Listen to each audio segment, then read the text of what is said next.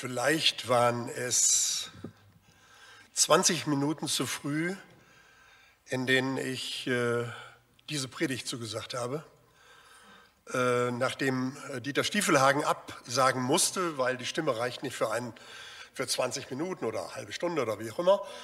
Und danach sagte mein Immunsystem, ich werde es dir zeigen. Und an diesem Punkt stehe ich hier auch in alter Schwäche und würde sagen, meine Aura ist so groß, bleibt lieber weg. Und trotzdem, unabhängig von Treppen und so weiter, habe ich gesagt, ich würde auch gerne näher dran sein an euch selbst, gerade bei diesem Thema, das wir heute haben. Wie kommen wir zu dem Thema, das es heute Morgen gibt? Ganz einfach, Stefan hat äh, mir klagevoll äh, sein Herz ausgeschüttet. Wir haben schon 15 Tage in diesem Jahr nicht ein Wort über die Jahreslosung. Da habe ich gesagt, gut, okay, dann nehmen wir die Jahreslosung. Das ist so kurz, da ist man auch schnell mit durch.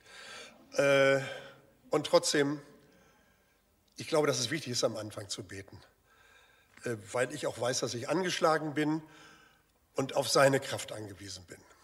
Himmlischer Vater, danke, dass wir dein Wort haben. Und danke, Herr, dass du meine Worte segnen kannst, Herr, dass sie deine werden. Und dass sie nicht nur in unsere Ohren fallen, sondern die längste Reise antreten in unsere Herzen. Amen. Anfang Januar 2007, ich glaube, ich weiß gar nicht, Montag oder Dienstag, ich kann es nicht genau sagen, war es für mich einer der besonderen Momente in München, am Parkplatz des Gong Verlages, als der Hubschrauber des Bundesgrenzschutzes zur Landung einsetzte. Für mich fiel in dem Moment die Last einer neunmonatigen Arbeit ab. Ich will es jetzt auch nicht zu lange machen, es geht nicht darum, Geschichten zu erzählen, sondern es ging darum, dass wir einen Menschen begrüßen würden an diesem Tag, den wir um eine besondere Aufgabe gebeten hatten. Tatsächlich, er war gekommen. Ich hatte gesucht mit meiner Mannschaft, damals habe ich eine Agentur geleitet in Hamburg. Ich weiß nicht, ob je eine Agentur so eine Aufgabe hatte, einen Menschen zu suchen, der für sein Christsein und für die Werte, die er vertrat, äh, Nachteile in Kauf genommen zu haben. Bei der langen Recherche fanden wir ihn dann. Er hatte sich beworben als EU-Kommissar äh, und wurde dann wegen seiner Haltung zur Familie und zur Homosexualität von den Grünen und Linken ins Abstellgleis gezogen. Und um großen Schaden zu vermeiden, hat er auf diese Kandidatur verzichtet. Ich habe gesagt, es ist ja interessant, diesen Mann mal zu fragen, was sind die Werte, die in Europa für die Zukunft Europas wichtig sind? Rocco Bottiglione war Minister in der Staatsregierung in Italien und womit ich nie gerechnet hatte, er hatte für eine Gesprächsrunde unter Journalisten, Verlagsleitern, äh, Leute, die unsere Meinung heute machen, hatte zugesagt. 50 Leute waren wir im Gong Verlag und er kam jetzt eingeflogen, er kam direkt von der CSU, Bild Bad Kreuth. Und äh, da war es eben halt so, dass er gerne kam und wollte ein Referat halten. Oder ich hatte ihn um ein Referat gebeten.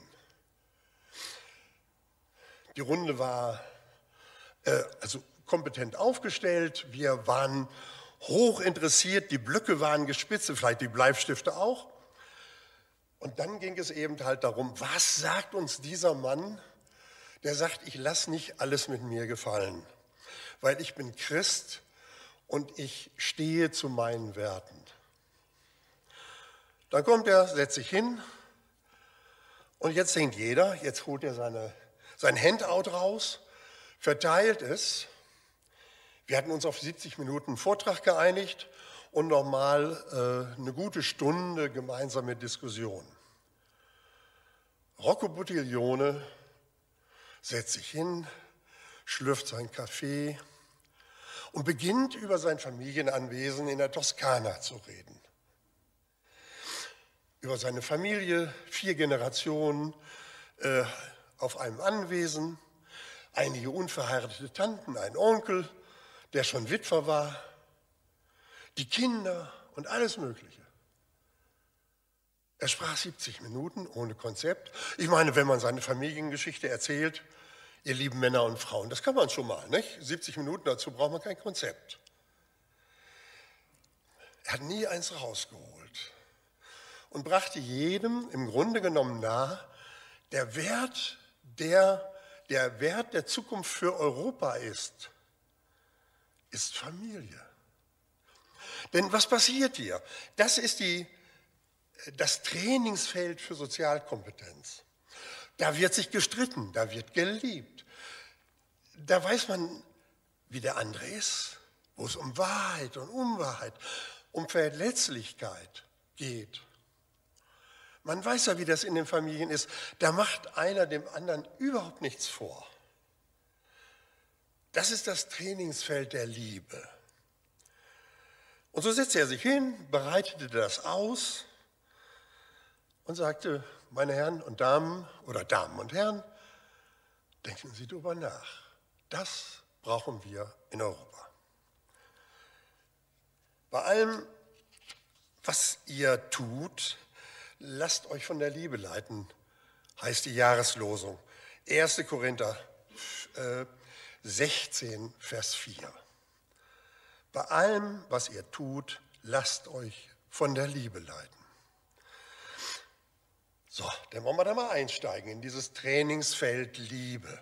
Ich habe gedacht, ich ziehe mir heute keinen Anzug an, ich komme schon mal in Trainingsjacke, es kann losgehen. Und an diesem Punkt bin ich mal ein bisschen eingestiegen, habe viel Spaß daran gehabt, äh, ein wenig bei, der Bibelstudien, bei Bibelstudienwerken einfach mal hier zu gucken und da zu gucken. Das erste ist das große Wort Liebe. Die Deutschen sind viel zu schmal bei diesem Begriff beim Thema Liebe. Die Griechen verstehen darunter eine ganze Menge. Zum Beispiel erotische Liebe, Eros. Oder die Liebe unter Freunden, Philea. Oder die Liebe, die eigentlich erstmal gar nichts zwischen den Menschen zu tun hat, sondern die uns von Gott geschenkt wird, Agape.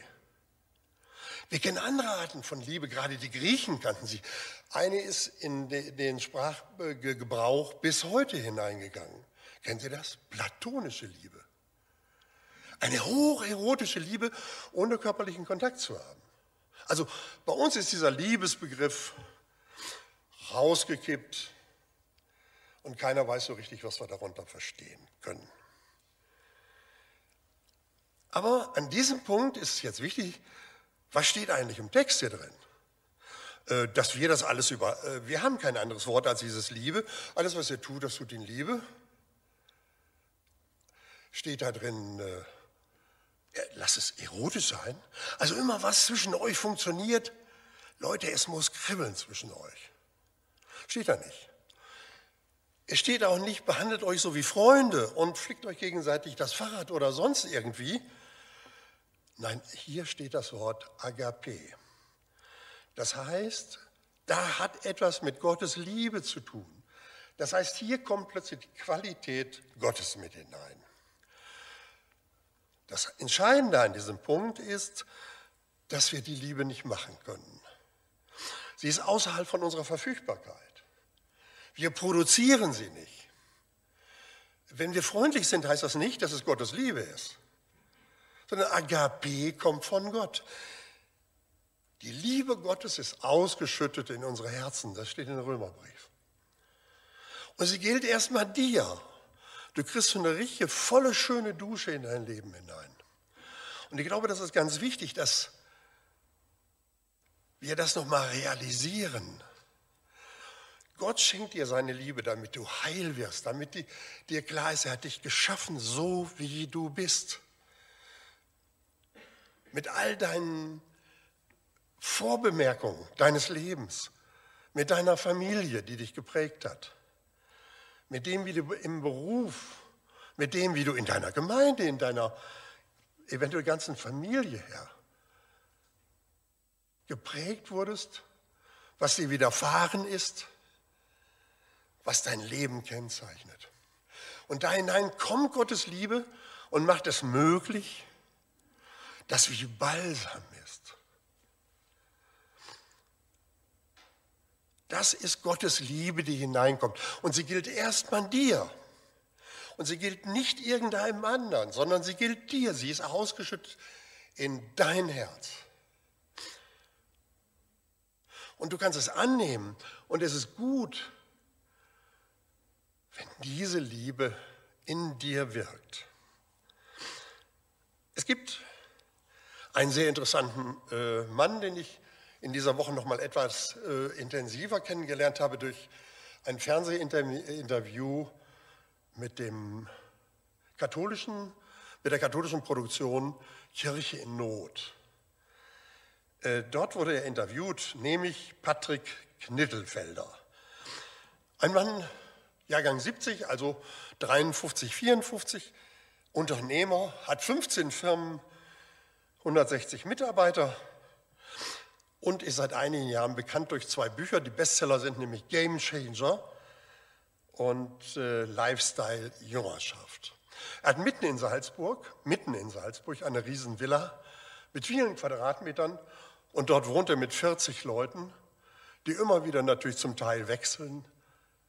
Jüngerschaft.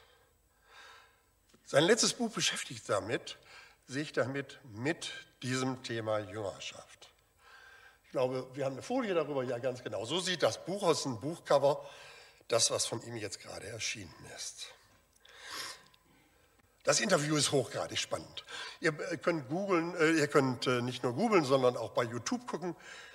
Patrick Knittelfelder im Interview mit Kirche in Not. Es ist schon interessant, dass äh, er nochmal sagt, was passiert bei uns, wenn Leute kommen und erleben zum ersten Mal die Liebe Gottes in ihrem Leben. Sind eine Woche bei uns im Haus, vielleicht auch erstmal nur ein Wochenende oder wie auch immer. Und dann passiert etwas im Leben.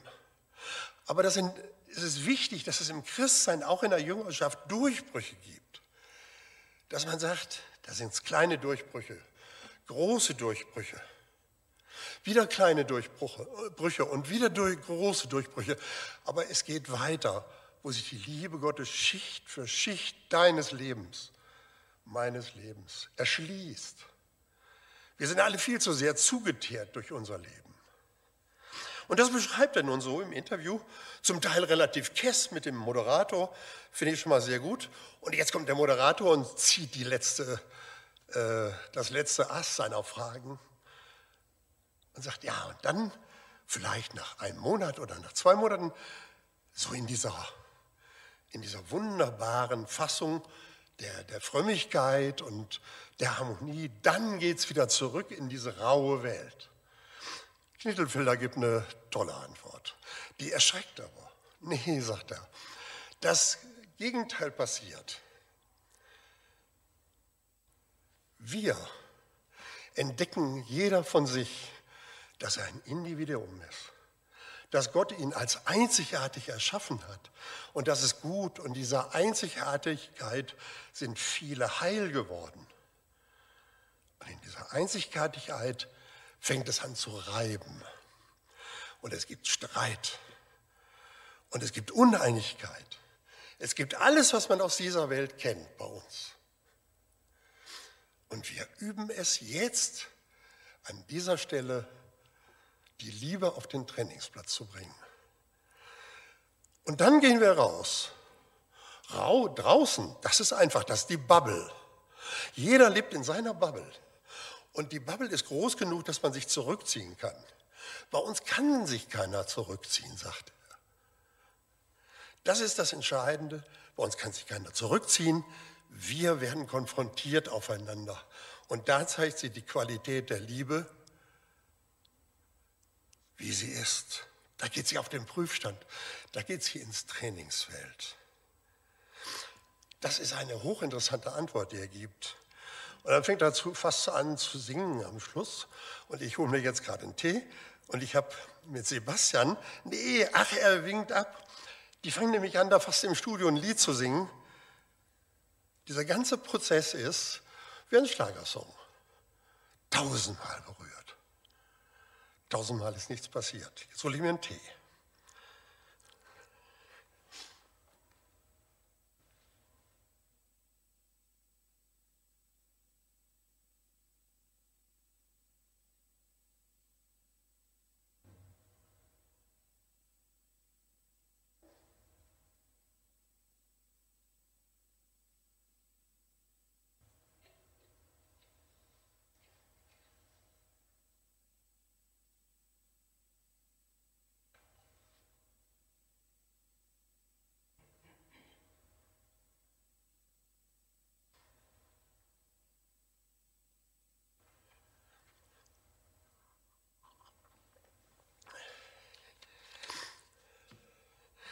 Das eine haben wir also klar, es geht um Agape. Das viel Schwierige, der schwierigere Teil, der jetzt kommt, ist ein Verb, also Satz, Bildung und so weiter. Alte Schulzeiten muss er vielleicht nicht sein, ich will auch keinen überfordern. Aber hier steht etwas, das bis jetzt jeden Übersetzer aus dem Altgriechischen an die Grenze gebracht hat. Ich weiß nicht, wer von euch Worte kennt, die heißen passives Verb. Nichts tun, indem du etwas tust. Wie macht man das denn? Also, das entscheidende Wort ist Ginestro. Ginestro. Der, die Übersetzung das Wort, alles, was ihr tut, das tut in Liebe, das steht da nicht, Leute. Kein Mensch schreibt davon, das heißt, Paulus hat es nicht geschrieben. Ihr müsst jetzt was tun, ihr müsst schon lieb zueinander sein. Das hat er alles gesagt. 1. Korinther 13. Da war das Gang und Gäbe, wie Liebe sich äußert. Wie Liebe ist. Aber was mache ich mit einem Verb, das mich zur Untätigkeit aufruft. Das hat Paulus hier bewusst benutzt. Paulus hat in Altgriechisch geschrieben.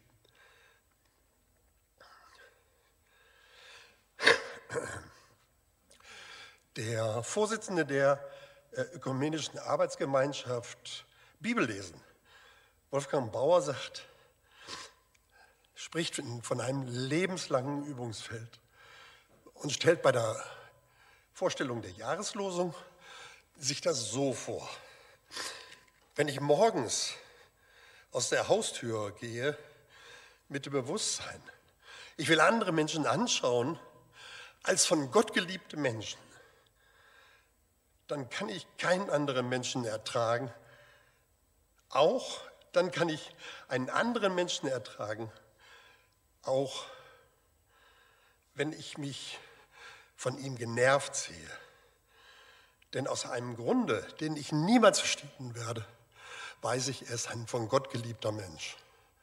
Ich gehe also aus dem Haus und sage, ich will heute Menschen angucken, weil sie von Gott geliebt sind. Und wenn ich das durchhalte, weiß ich nicht, was bis zum Ende des Tages passiert. Ein letztes, und ich greife das Wort von Wolfgang Bauer auf lebenslanges Übungsfeld. Die Jahreslösung klingt erstmal flott weggelesen und für den normalen Losungsleser und für die Leute, die Fast Food geistlich brauchen, reicht das vielleicht auch. Alles, was ihr tut, geschehe in Liebe. Aber wenn man tiefer einsteigt, merkt man, es ist ein Lebensprogramm, ein Trainingsprogramm, das von besonderer Güte ist. Ich habe gedacht, mir fiel ein Verb denn doch noch mal ein, das Wort, das Verb atmen. Atmen passiert automatisch. Es ist, kein, es ist am Anfang vielleicht, ja, bei der Geburt ist es so, man wartet auf den Atemzug des Babys und wenn nicht, gibt es einen Klaps auf den Po und danach läuft es von alleine im Grunde genommen. Paulus hatte die Gemeinde in Korinth 50 nach Christus gegründet. Und es war eine Multikulti-Gemeinde. Menschen aus verschiedenen Kulturen und sozialen Schichten trafen hier zusammen. Es kam zu Spannungen und zu erheblichen Konflikten. Und manche waren unsicher, was sie im neuen Glauben dürfen oder nicht äh, dürfen. Einige Jahre nach der Gemeindegründung sah der Apostel sich veranlasst, dieser Gemeinde drei Briefe zu schreiben, um ihnen wieder die Orientierung neu klar zu machen. Vorweg kommen drei Aufforderungen, bevor das steht hier. Lasst alles in Liebe geschehen. Da sagt er nämlich, macht die Augen auf, seid wachsam, steht fest im Glauben. Und dann im Griechischen auch immer dieses Wort, seid resolut, seid zielorientiert.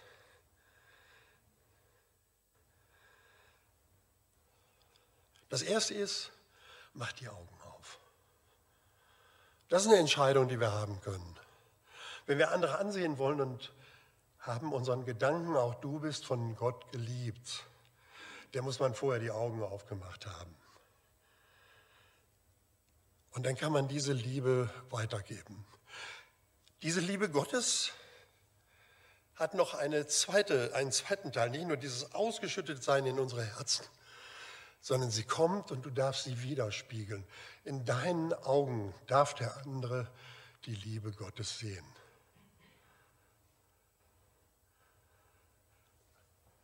Spiegeln sich in meinen Augen die Liebe Gottes für andere wieder.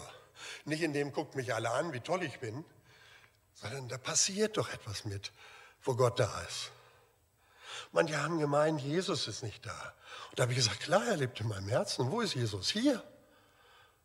Und andere dürfen ihn doch sehen können. Und an dieser Stelle genau habe ich gesagt, wenn das so ist, dass es gar nicht um eine große Tat geht, sondern um dieses Aufmerksamwerden miteinander und füreinander, dann ist es erstmal nicht schwer. Und trotzdem habe ich ja mir gemerkt in den ganzen letzten Jahren, da war ich nicht Zeugnis. Da war ich nicht derjenige, der die Liebe Gottes wiedergespiegelt hat. Da habe ich nicht genau hingeguckt. Da habe ich nicht den anderen gesehen und ich bin traurig, wenn ich daran denke, wir suchen Wohnungen für Asylanten und finden sie nicht. Wir suchen Fahrdienst für den einen oder anderen Älteren und kriegen es nicht geregelt. Hier unter uns sitzen Leute, die sagen, dass sie alleine und einsam sind und wir kriegen es nicht in den Griff. Und das macht mich traurig. Da kann ich nur bei mir anfangen und sagen, ich bin der Erste, der nicht hingeguckt hat. Und wenn es euch betrifft und ich euch auf den Fuß getreten habe, vergebt mir. 2024 hat begonnen, die Saison, das Übungsjahr 2024 jetzt kommt es darauf an, wollen wir gemeinsam hineingehen? Wir wissen nicht, wie lange wir hier sind. Vielleicht ist unser letztes Jahr hier. Das ist alles Plan des Herrn. Aber wir starten erstmal. Starten erstmal unter der Ägide, dass wir uns leiten lassen wollen von der Liebe Gottes, die wir nicht machen können, sondern der wir uns stellen können. Amen.